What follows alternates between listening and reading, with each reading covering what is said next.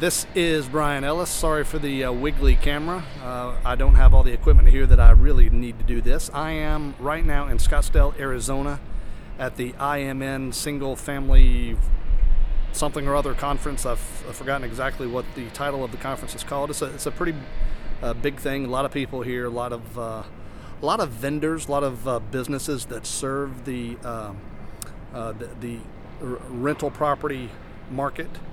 and it's been an interesting experience so far. It, it's being held at the Phoenician Resort in Scottsdale, which is just spectacular. You can probably see in the background. I'll try and uh, pan around a bit so that you can see what I'm talking about. It's just gorgeous here. It's a spectacular venue.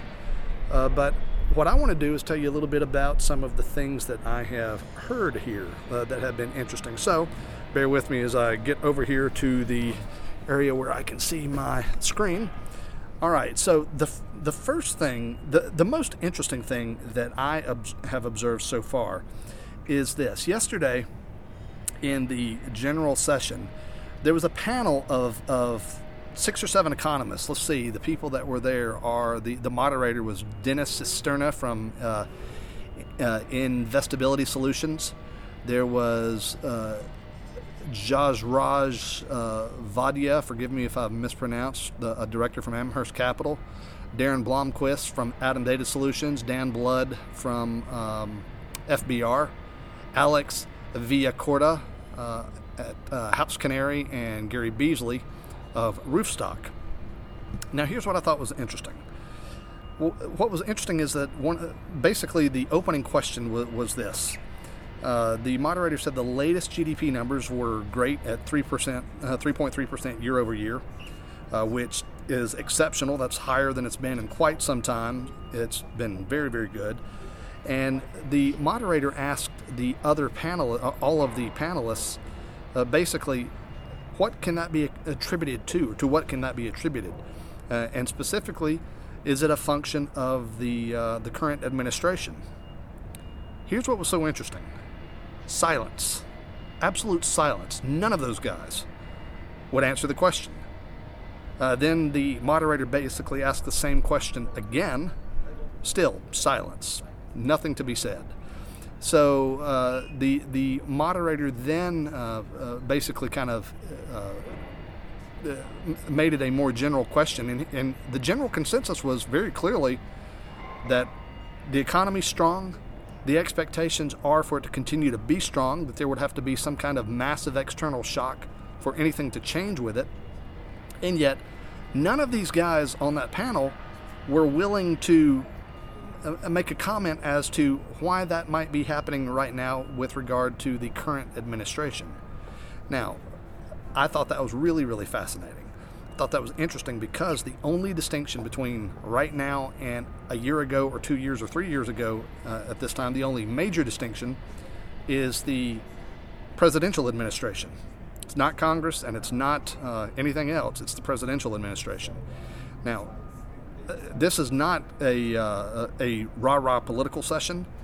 But here's what's going on out there, and this is this is relevant for me and you as alternative asset investors. It's relevant for me and you as if you invest in stocks. It's relevant for you. It's relevant for anybody who's concerned about the state of the economy, and it is this.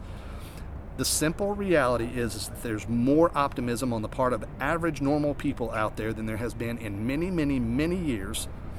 The last night I was at a dinner with a uh, with a, a, a, guy who sells software that serves property management companies, and he was talking about his difficulty in hiring people to do sales for him.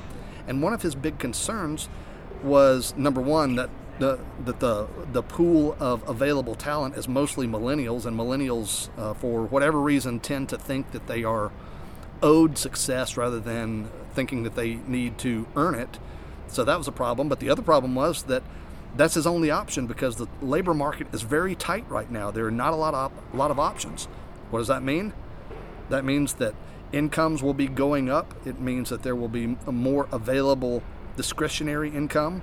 That that means that there will be a higher sense of optimism and hope for the future. All of these things are good, and let's be honest, folks.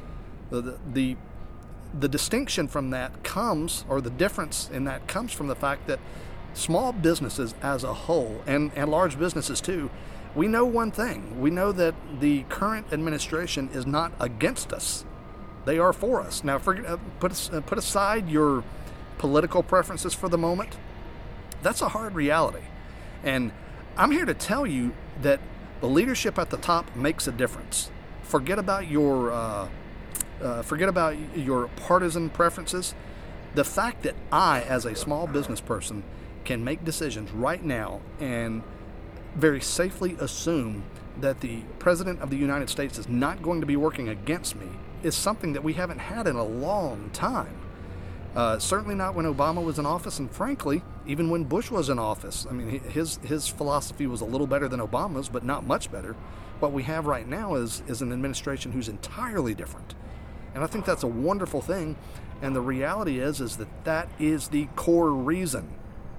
The the fact that businesses are able to put some faith in in not being attacked and not being demonized and not not being targeted, uh, specifically uh, because they're successful. And this tax cut uh, package that's coming through, folks, you know I'm an alternative assets investor, and I will continue to be. But I got to tell you, I, I, suspect that that's going to have really positive impact on the uh, stock market going forward uh, for for at least the next year or two, uh, because the the difference in tax rate from 39.6% down to 20%, that's a corporations will be paying half as much tax. What are they going to do with that? You think they're going to return all of it to shareholders? No, they're going to reinvest a whole lot of it, hire more people, buy more equipment, produce more, do a better job. That's the nature of the economy, and it's exciting, my friends.